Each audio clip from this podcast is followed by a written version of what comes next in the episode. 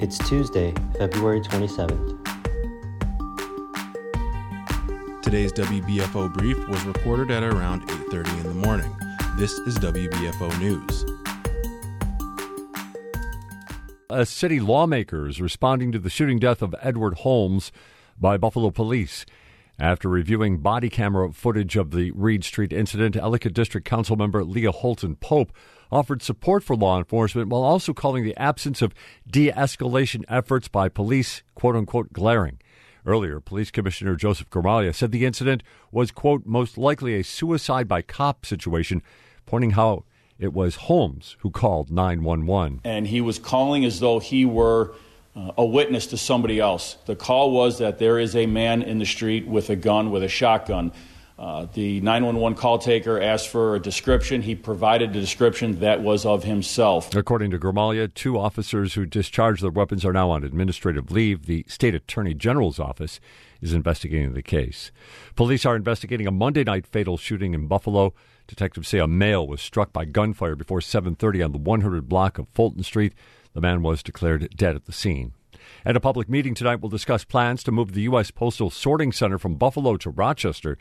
The meeting is scheduled to start at 6 p.m. at the Creekside Banquet Facility on Union Road in Cheektowaga.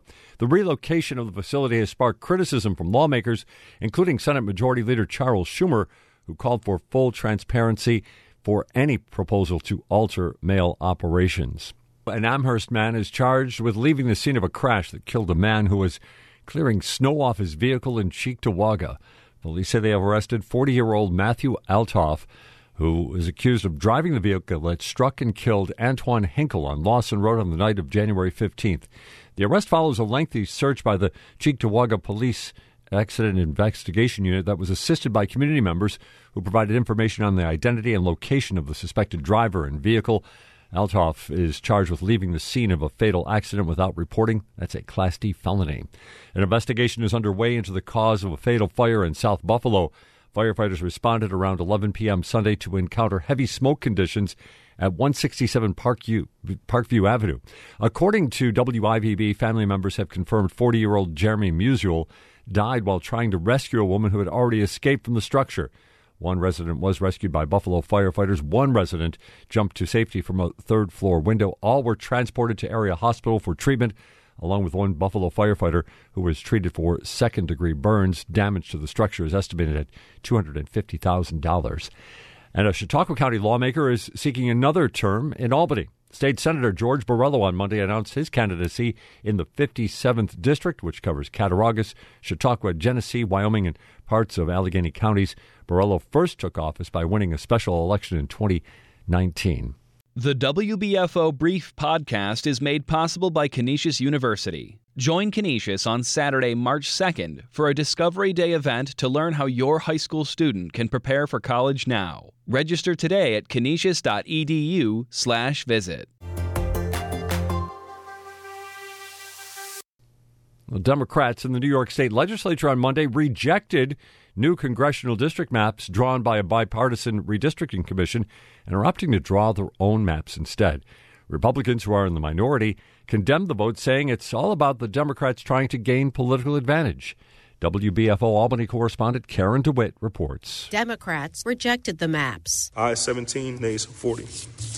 The bill is defeated. The maps were approved 9 to 1 by the bipartisan Independent Redistricting Commission back on February 15th. They left largely intact the maps drawn 2 years ago by a court-appointed special master. Those maps are believed to have contributed to four congressional seats in New York flipping from Democrat to Republican in 2022, resulting in the GOP's narrow hold on the US House of Representatives.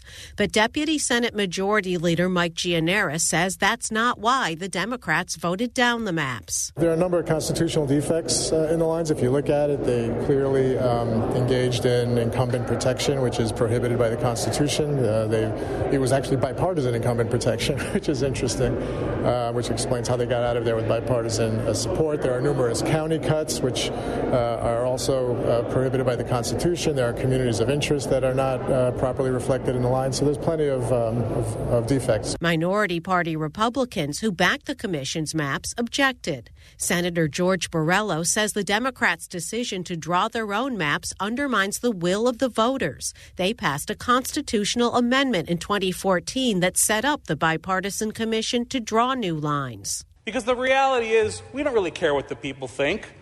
We care what the political outcome is at the end. And that's what this is about. It's taking it away from the people, taking away the choices that they made. The 2022 special masters maps were the result of a court battle where the state's highest court rejected lines drawn by the legislature's Democratic majority, saying they were gerrymandered to benefit the Democrats. Now, in 2024, that court has new leadership. Court of Appeals Chief Judge Rowan Wilson wrote the dissenting opinion when the court threw out the lines drawn by the Democrats.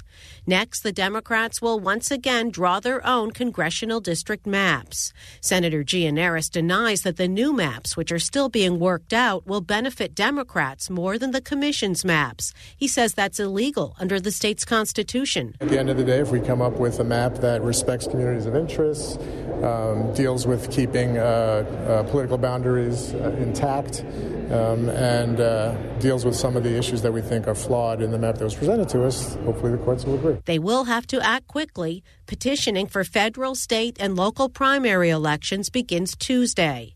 Gianaris says instead of postponing the start of petitioning, the legislature will likely move to require fewer total signatures to qualify for the ballot. He says he hopes the new lines can be in place by the end of the week. In Albany, I'm Karen DeWitt.